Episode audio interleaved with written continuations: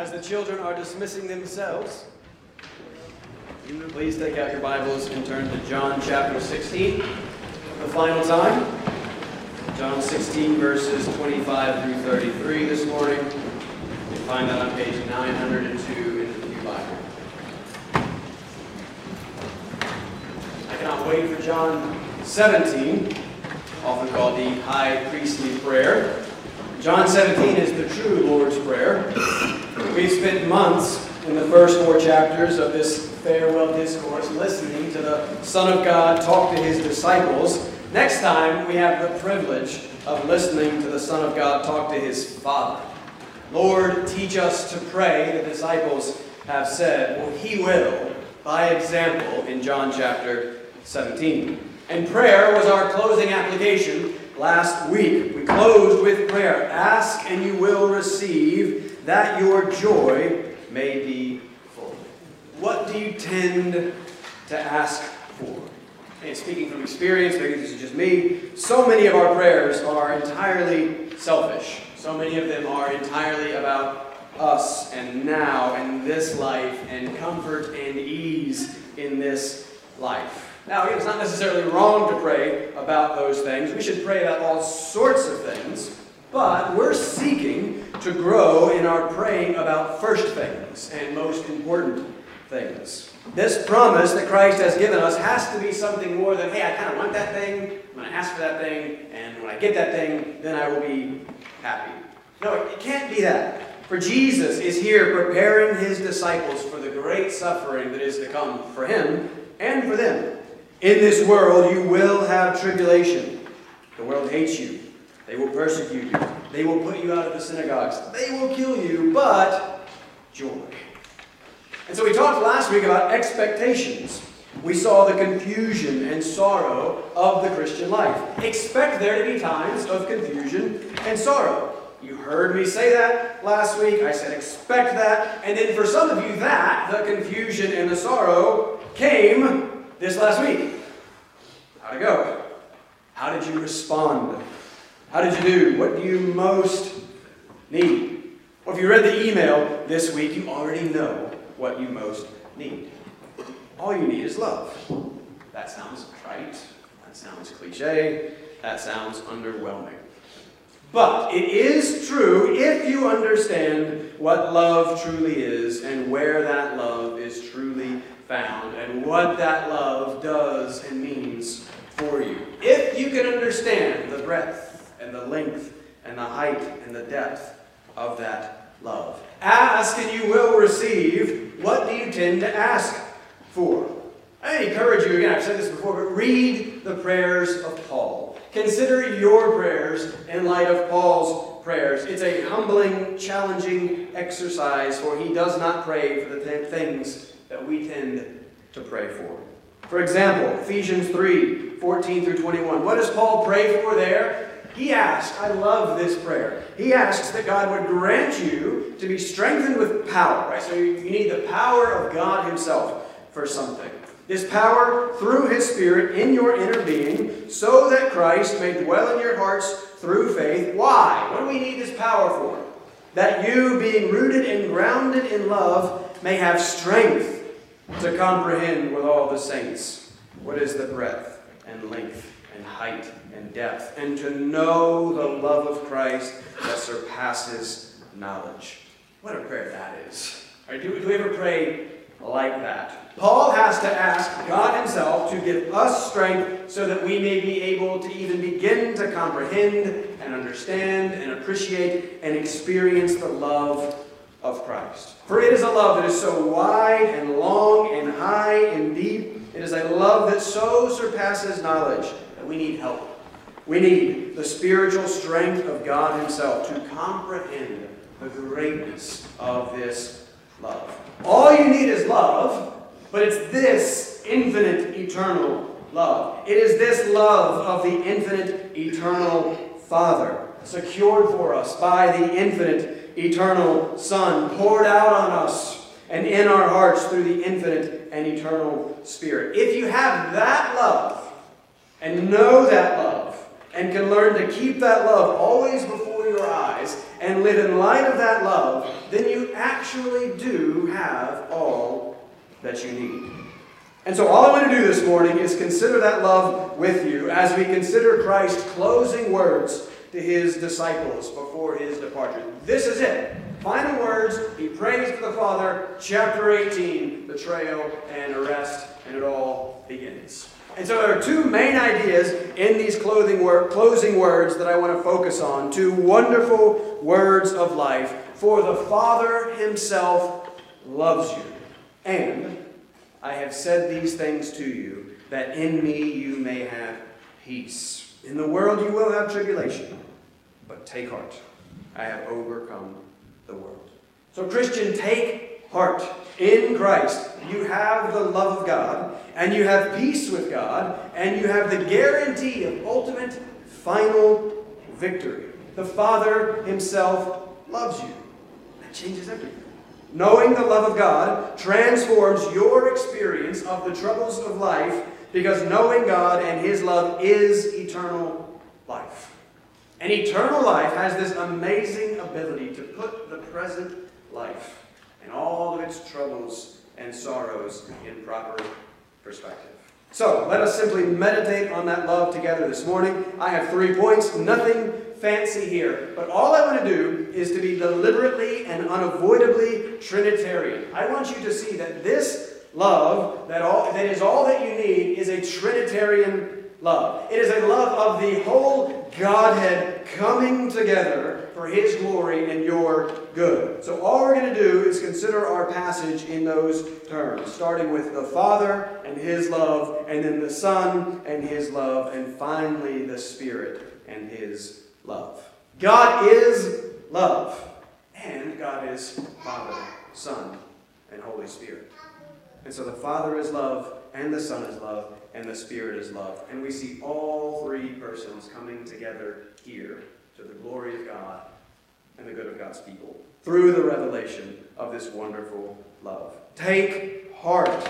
How? Why? Well, let's read and see what Jesus closes with here. I'm reading in John chapter 16. I will pick up in verse 25 and read through the end of the chapter. Pay close attention. This is what the God who is love wants to say to you today. John 16, 25, Jesus says, I have said these things to you in figures of speech. The hour is coming when I will no longer speak to you in figures of speech, but will tell you plainly about the Father. In that day you will ask in my name, and I do not say to you that I will ask the Father your behalf. For the Father himself loves you, because you have loved me, and have believed that I came from God. I came from the Father, and have come into the world, and now I am leaving the world and going to the Father. His disciples said, Ah, now you are speaking plainly, and not using figurative speech. Now we know that you know all things and do not need anyone to question you. This is why we believe that you came from God. Jesus answered them, Do you now believe? Behold, the hour is coming. Indeed, it has come when you will be scattered, each to his own home, and will leave me alone. Yet I am not alone, for the Father is with me. I have said these things to you, that in me you may have peace. In the world you will have tribulation but take heart, I have overcome the world. Let's begin with a word of prayer and ask for God to help us in this time. Father, we thank you for your word.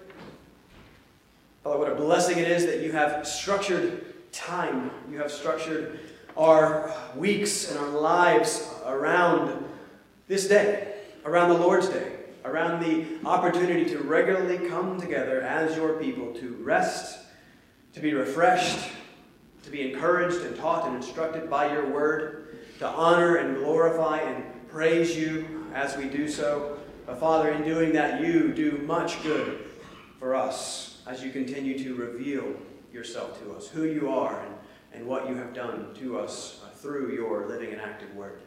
So, Father, we ask that by your Spirit you would do that now in this time. Father, my words alone are helpless to do anything. But Father, your word and the power of your Spirit can do infinite and eternal and wonderful things. Father, show us Christ. Show us the love of Christ. Show us your love, Heavenly Father. Show us the love of the Holy Spirit. And may we find great peace in that love as we face the various struggles of life. Father, do your work on our behalf now, we ask and pray in Jesus' name. Amen. My point number one, we're going to start with the Father and love, because the Father is the focus of Christ's final words to his disciples. He is about to say many words to the Father in prayer in the hearing of his disciples. First, he says some words about the Father to his disciples in the hearing of his Father. There are eight references to the Father in our short text. Six fathers and two gods that are talking about the Father. Christ's preaching was fundamentally a proclamation of the Father. This is why Christ has come. This is what he has come to do. He has come to reveal the Father, and then he has come to accomplish the work that will restore us to the Father. And so it makes sense that his final words are about the Father. The words that you most need to hear are about the Father. So look at verse 25. I have said these things to you in figures of speech. The hour is coming when I will no longer speak to you in figures of speech, but will tell you plainly about the Father. First off, going back to week, notice, notice the words. We'll come back to this a little bit more, but don't miss the words and the centrality of the words and what Christ says there. I have said these things to you, right? That is words in figures of speech. That's words. The hour is coming. Will no, I will no longer speak in more words in figures of speech. That's words, but will tell you more words plainly about the Father. Words, words, words. Christ has come to teach through his words of the Father. The focus of the words is the Father. These are words about the Father and the love of the Father. And the love of the Father is the one thing that you most need. Why is that? That's quite a claim. I recently read a book. It was a memoir about a guy growing up in Manhasset, so not, not too far from here, Long Island. Here's the opening paragraph of this memoir, biography, true story. Here's what the guy writes We went there for everything we needed.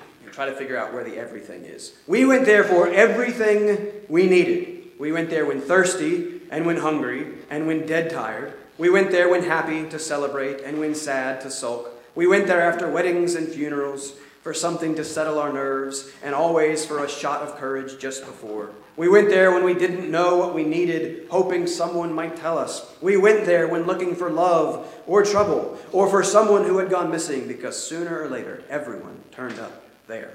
Most of all, we went there when we needed to be found. My personal list of needs was long. An only child, abandoned by my father, I needed a family, a home, and men, especially men. I needed men as mentors, heroes, role models. That's the opening paragraph of this memoir. What's the place? Where's the, where are they going?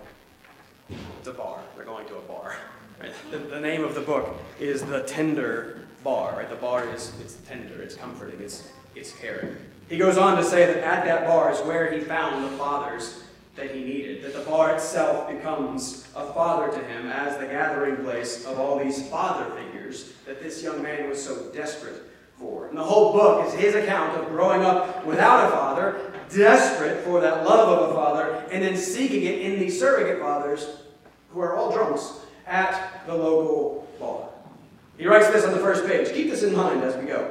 In the end, I believe we're defined by what embraces us. That's really good. In the end, I believe that we are defined by what embraces us. And this man, not a Christian, was desperate to be embraced by the love of a father. Why? It was an important book in the 90s called Fatherless, that called fatherlessness in America our most urgent social problem. There was a recent study in England that argued that people's need for a father is an epidemic, is on epidemic scale, and that father deficit should be treated as a public health issue. Why is that? Why does everyone, the world even, recognize and feel the need for a father and the love of a father? Well, it's of course, we know the answer. It's because of design. It's because of the designer.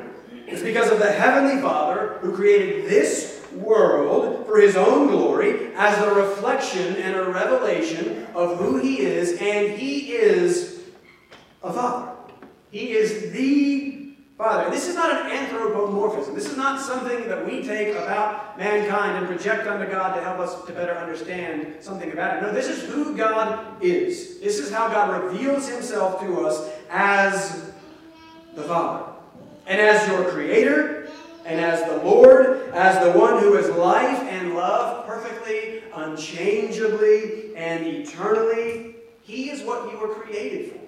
And He is what you most need. And He is why Christ has come.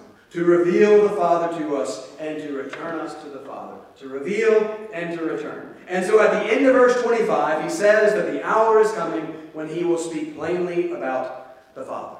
We'll sort out the figures of speech versus the telling plainly in a moment. But I want us to focus first on the Father. Look at verse 26. More Father. In that day, you will ask in my name. And I do not say to you that I will ask the Father on your behalf. Stop. What does that mean? Well, what, really, what it means is it means access. It's access, is what Jesus is talking about there. My children have an access to me that no one else has. As literally, as I was writing the above few paragraphs, right, Tessa just marches right into my room I'm working. She walks right over to my chair, out of work. She inserts her head up between my typing arms. I'm trying to type. She gets her head up in there, and then she slowly kind of climbs herself, situates herself in my lap, and then she just settles in for a cuddle as if she owns the place. She gets to do that. You do not. she has access to her father as my child that nobody else has. And what Jesus is saying in verse 26 is that in him you have access to the Father that no one else has. Jesus is not saying there that he will no longer mediate or intercede on our behalf. We know that he does. We have plenty of other verses that tell us that he does. What he is saying here is that once his work of redemption and reconciliation is accomplished, we will now have direct access to the Father ourselves. The veil has been torn, the separation has been done away with. We now can come directly into the presence of the Father ourselves. Of course, we have that access only in Jesus' name, only based on what he has done for us, but we do have the access. You, child of God, in Christ, can go directly to God the Father in prayer. And he is near you, and he hears you, he sees you, and he cares for you. And don't forget that this is God that we're talking about here. The creator and sustainer of reality itself. And the all glorious, all powerful, all knowing, transcendent one whose mind is somehow minding the billions of minds in this world all at once, who is somehow sovereign over the, I don't even know the number of, of molecules in existence. He is this mind beyond comprehension, and he is near, and he hears, and he cares for us. All that bigness and greatness, all our smallness and weakness We've seen this in a couple of the Psalms we've been in lately. Psalm 33, 18. Right? How does this transcendent God respond and relate to us? 33:18. The eye of the Lord, that Lord, is on those who fear him. God's eye is on you. Psalm 34:15. Again, the eyes of the Lord are toward the righteous, and his ears toward their cry. Right? He hears your cries. 18. This is the wonderful one. You know it. The Lord is near to the brokenhearted and saves the crushed in spirit. That's 34 18. 34 27. Great is the Lord who delights in the welfare of his servant. That, that's you. That's us. Psalm eight. 8, O Lord, our Lord, how majestic is your name in all the earth. You have set your glory above the heaven. Right? Transcendence, greatness. Verse 4. What is man that you are mindful of him? and the Son of Man, that you care for him. You have intimate access to this God. How is that possible? Look at verse 27. Here it is. Here's how. For the Father himself loves you. because you have loved me and have believed that I came from God. The Father himself loves you. First off, I love the word that John chooses here for love. It's, it's the Greek word phileo. And we've talked about this a couple of times. People get caught up and obsessed with this idea that there's this distinction agape, divine love, and phileo, brotherly love. But it's just not a biblical distinction. It doesn't hold up when you look at the text and examine the Greek. Surely, if there was a distinction in the closing words to the disciples, Jesus would want to encourage them with the superior agape love of the Father. But he doesn't. The Father loves you, phileo, because you love me, phileo. And John uses the words interchangeably. John 5.20, the Father loves the Son, phileo. John 3.35, the Father loves the Son, agapeo. Same thing. But you you don't care. Right? Philos, agape, doesn't matter. Right? Why are we talking about this? Well, again, my only concern is that it's possible that we so hold up this one supposedly unique and special thing, this agape divine love. We set it on this pedestal and we set it apart from all other supposed loves, that we can end up actually not really loving anyone at all. I think maybe it's this supposed agape distinction that is at the root of this silly idea that we can love one another and not like one another. Agape, yeah, okay, you gotta have phileo. Nah, you don't have to like each other. Don't, don't worry about that. No, it's absurd. The point is, the point that I want to make is that biblically there's, there's love. There is God's love. For he is the God who is love. And thus all true love is going to be like that love and reflect that love, though of course imperfectly. We saw this back in 1334. Christ says, A new commandment I give to you, that you love one another. How? Just as I have loved you, you also are to love one another. That's, that's the highest love. We're to love one another as we have been loved by Christ. And how has Christ loved us? How has the Father loved us? It's important here that we emphasize the Father's love because we, we sometimes have this subconscious, sneaking suspicion about the Father's disposition toward us. Right? We know that the Son loves us. He's the nice one, right? But the Father, isn't he like the angry, grumpy one, the Old Testament God of wrath? But Jesus, the nice one, the, the loved one, he comes because he loves us. He appeases the wrath of the angry Father. He kind of twists his arm and he convinces the Father to love us. No. Jesus says, For God, for the Father so loved the world. And that's, that's us. Not, not, not just the Jews, but the nations, people from every tribe, tongue, people, and nation. God loved us in this way that He gave His only Son. That's the source and the origin of all that is happening and all that Christ is doing. The love of the Father. Christ has been emphasizing this again and again. He's come to do His Father's will. The Son has come to do only what the Father wants. Verse 28 tells us that he came from the Father. 828 tells us that I do nothing on my own authority, but speak just as the Father taught me. I always do the things that are pleasing to the Father. 638 I have come down from heaven, not to do my own will, but the will of him who sent me.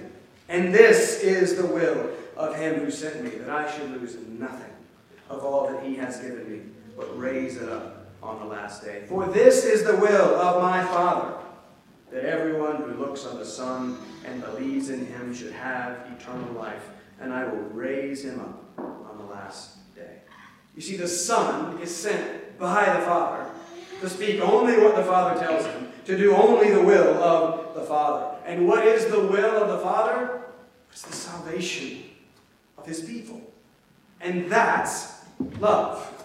That's the love of the Father. And that's the love that you most need. Not love as the world defines it today, this vacuous feeling of acceptance and affirmation and celebration. Remember, Jesus says, If you love me, you will keep my commandments. The world says, If you love me, you will let me do whatever I want and you will celebrate it. That's not love. Love is active and good seeking. Love seeks the good of the love. Our small group is memorizing Philippians 2. In humility, count others more significant than yourselves. Look not only to your own interests, but also to the interests of others. That's love. And if that's what love is, then here's the most amazing thing the Father does that for you. But the Father Himself loves you. Here's J.I. Packer's definition of God's love from knowing God. He says God's love is an exercise of His goodness toward individual sinners, whereby, having identified Himself with their welfare, He has given His Son to be their Savior, and now brings them to know and enjoy Him in a covenant relation. That's love. And that's a wonderful definition. Here's the part that I want you to see and be amazed by. Love is identification. Love identifies itself with the loved. As a husband called to love my wife as Christ loved the church, my happiness is now bound up in the happiness of my wife. If she is in misery and agony and distress, and I'm unaffected and unmoved and uncaring, well, it's evidence of not really loving my wife. Right? Love attaches itself to the loved. It binds the lover to the love, and then finds its happiness and welfare in the happiness and welfare of the loved. And if that's true, then this is almost unbelievable. The Father Himself loves you.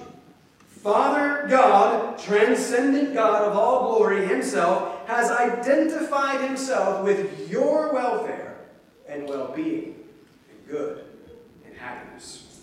And I can never get over the promise of the new covenant in Jeremiah 32 41. This is God speaking. I will rejoice in doing them good.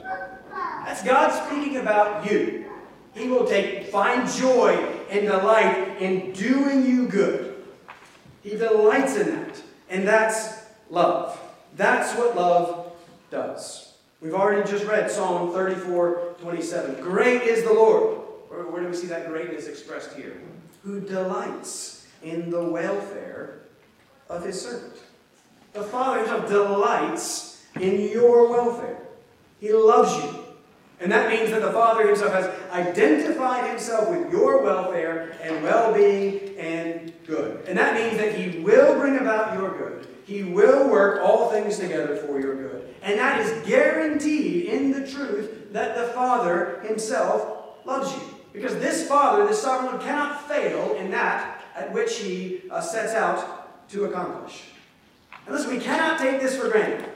We cannot assume this. We cannot just believe, as most seem to believe today, that we deserve that, that we have a right or a claim on that.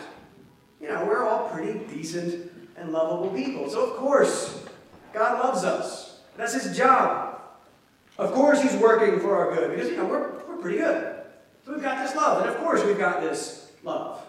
Wrong. That is, that is deadly and dangerously wrong. And so we need to clarify something important here. God rejoices in doing them good. Well, who is that? And in what is that good? What is this good that the love of this Father pursues? I think we see it in point number two. I think this is clarified in point number two when we consider now the Son and His love. Look at verse 28. Let's talk about the Son for a second. Verse 28, Jesus says, I came from the Father and have come into the world, and now I am leaving the world and going to the Father. That's a masterfully constructed statement. Look at, look at it. Look how well this goes together. You have, you have Father, world, world, Father. You have came, come, leaving, going. It's a huge verse. That's basically the whole of John's gospel summed up in one verse. That's the whole movement of Christ's first coming summed up in one verse. That's the deity and the divinity of the Son. He came from the Father. The Word was with God, and the Word was God. That's the incarnation of the Son. He has come into the world, and the Word became flesh and dwelt among us. That's the death of Christ. I am leaving the world the good shepherd lays down his life for the sheep. And that's the resurrection and ascension of Christ. I'm going to the Father. That's the gospel right there. And it is there that you see the love of God most clearly. Love seeks the good of the loved. In the Psalm 34 email, taste and see that the Lord is good. What does that mean? What's goodness? I define good as that which is beneficial to life. Good is, is that which produces and promotes life. John 10:10, 10, 10, I came that they may have life and have it abundant. So that's the good. That's the good that the God of life works toward, our good. How does he do it? John 10 11. I am the good shepherd. The good shepherd lays down his life for the sheep. So Jesus is saying, I am the shepherd of life. The shepherd of life lays down that life for the good, for the life of the sheep. Sheep. Life is what this whole thing is about. We finally get to it next time. 17, 3. And this is eternal life. That they know you, the only true God, and Jesus Christ, whom you have sent. And God sent him to die. God loved us in this way that he gave his only son. And the measure of love is how much it gives. And here God's love gives everything. Everything. In the giving of his own Son, the Son of God, to become a man and die as a man, God gives everything. The infinitely and eternal, eternally valuable one. And why does he do that? It's that we might live. That's the goodness. That's the good life. But the implication of that, though, first, is that we were dead. That our sin that rebels against the God of life and rejects the God of life is death. It demands death. The wages of sin is death. But God. Romans 5 8. But God shows his love for us in that while we were still sinners, Christ died for us. That's it. That's everything right there. That's the good news of the gospel that you most need to hear and to learn to live in light of. That's the power of God for salvation, for life. We sin, we deserve death. The gospel is that Christ comes and takes on that sin and death for us that we might be justified, saved, reconciled, and returned to the God who is life. Returned to the Father himself. That's what this whole thing. The return to the one who is life. That's the good that the love of God seeks and accomplishes for those who are His. The Father, in love, plans and sends the Son to seek the good of His people and save them. The Son, in love, comes and accomplishes the good and salvation of His people by taking their place, dying for them, and rising again that we might be with God forever. Thus, life and goodness forever. The Father Himself loves you. 1627. The Son himself loves you. 1334. Just as I have loved you. Now, for the rest of our time, let's, let's complete the trifecta. Point number three. The Spirit and love. First off, what's a trifecta? I just read Seabiscuit. It's a book. It's about horse racing. I learned a lot about horse racing that I didn't know. And it's almost impossible these days to separate horse races from horse race betting. And originally, trifecta was a horse race betting term. I've never bet on horses. Don't fire me. I'm not. I'm not a horse race gambler. Don't go do this. So this is an illustra- This is for illustration purposes only.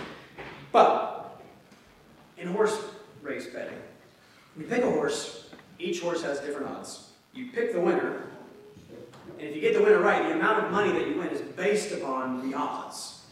Right? So the really strong favorite horses, you're going to win less money if you bet on them. If you somehow pick an underdog who's like 40 to 1 and you get it right, bang, right? you, you make a lot of money.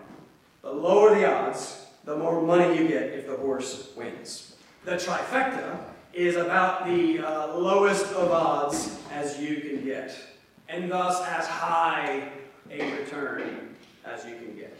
In the trifecta, instead of picking the winner, that's what you usually do, you pick the winner.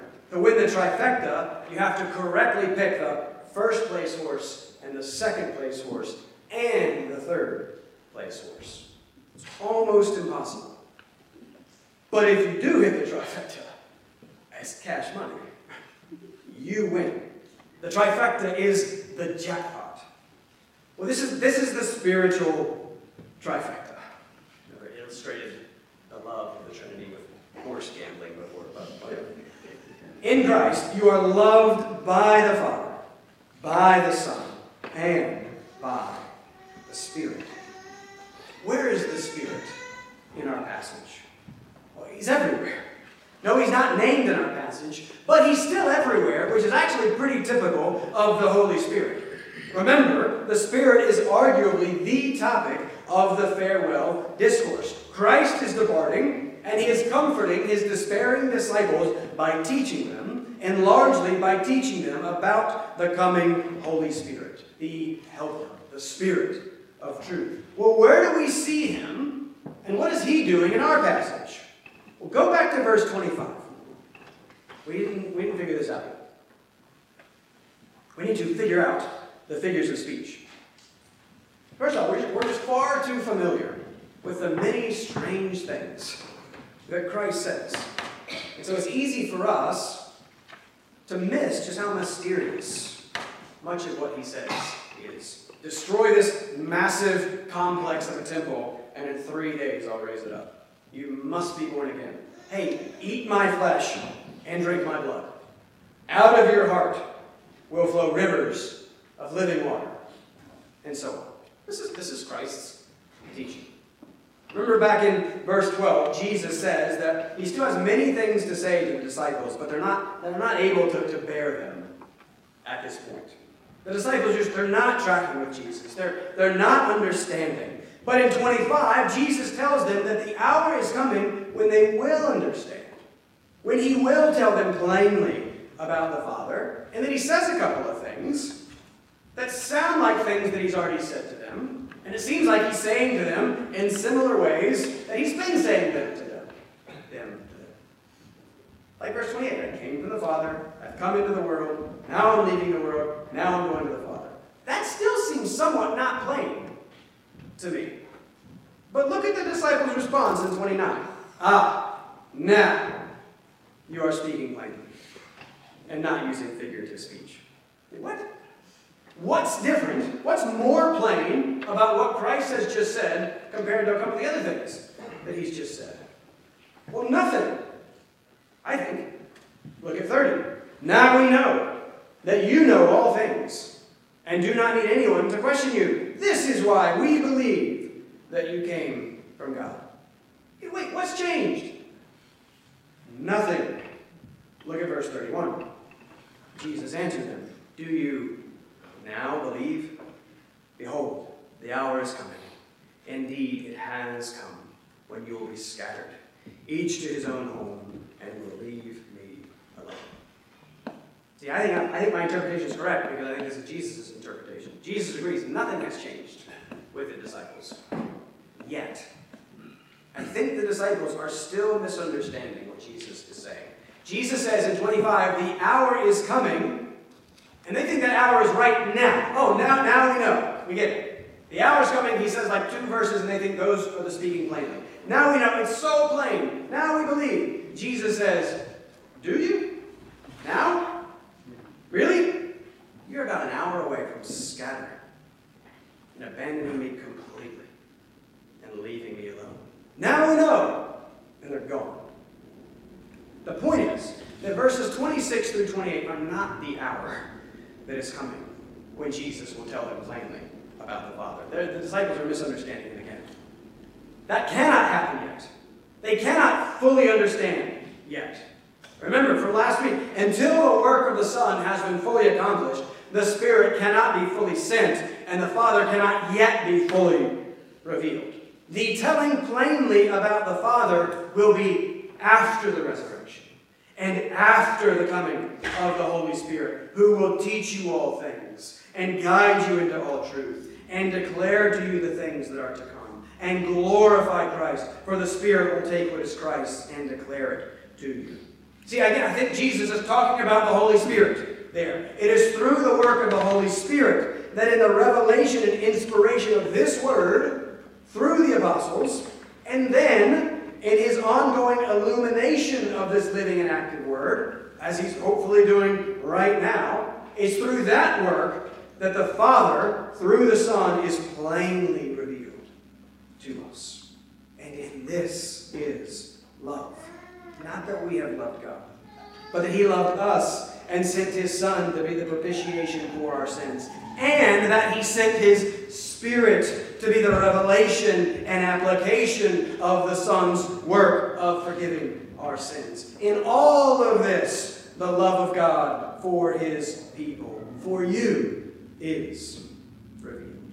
And so the Father loves you, and the Son loves you, and the Spirit loves you. This is the trifecta. The Father decrees your salvation and sends the Son. The Son comes and dies for your salvation. The Spirit then comes and reveals and applies Christ's work for your salvation. And what's the result of all of this, this, this work of love?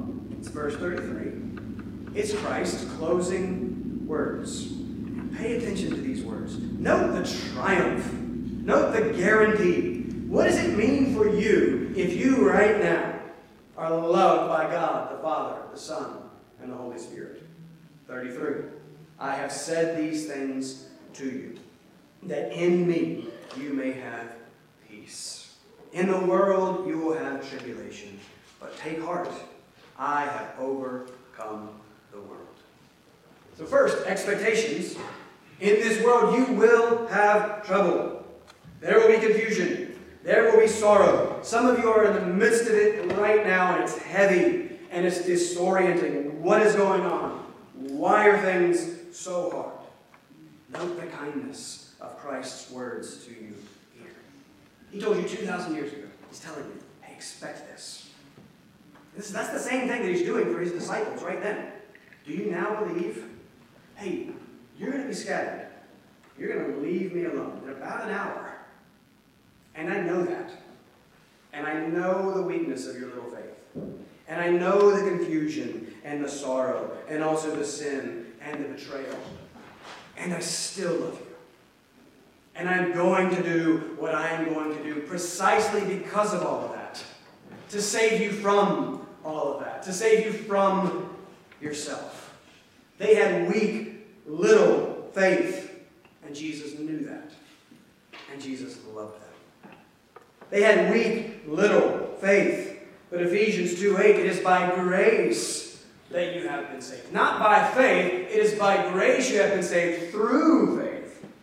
And this is not your own doing, it is the gift of God. The very faith itself is a gift from God, a grace. And that grace of faith, when you have it, no matter how small, is a saving faith.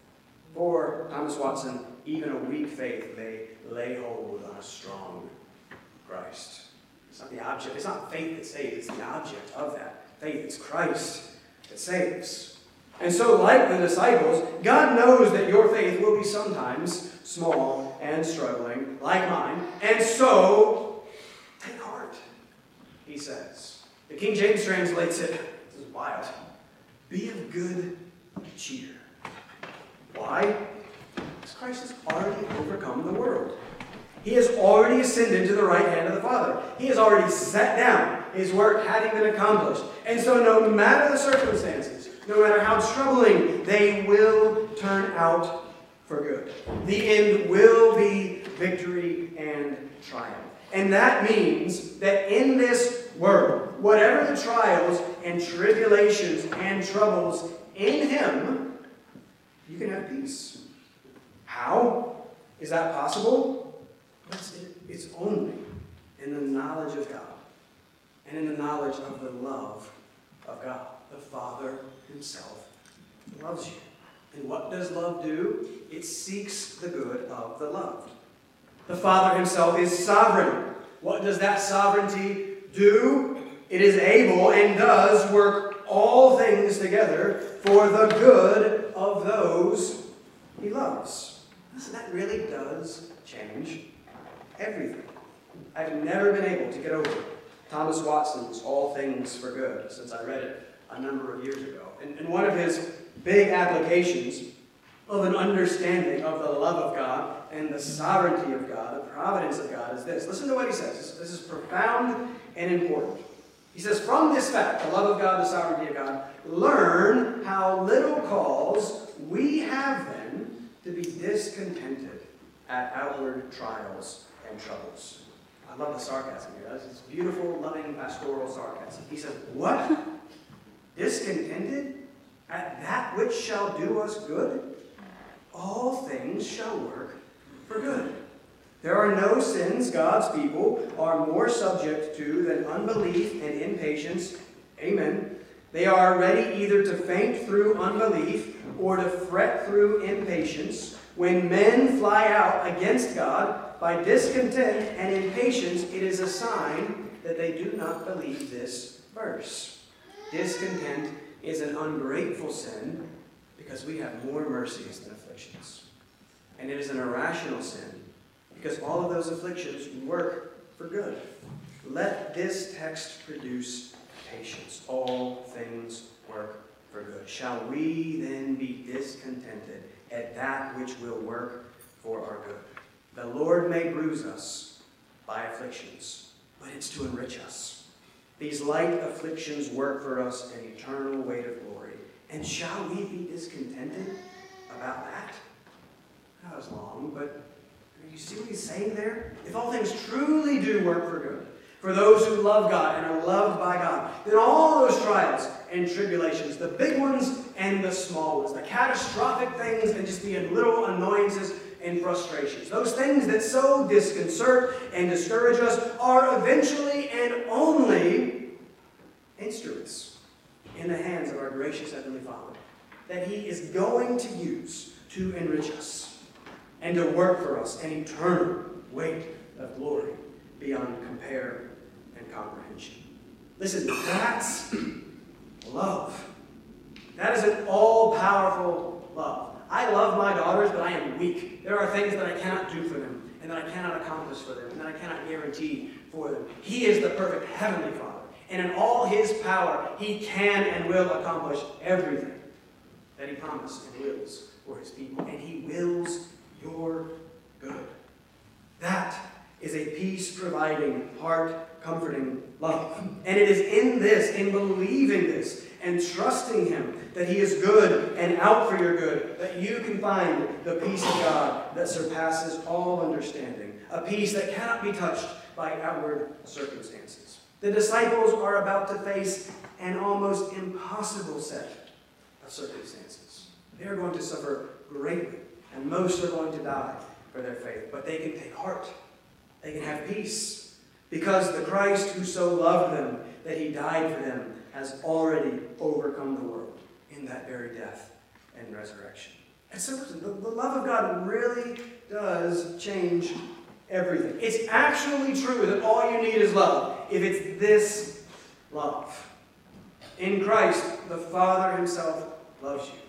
The Son loves you. The Spirit loves you. And it is an eternal, good, seeking, and securing.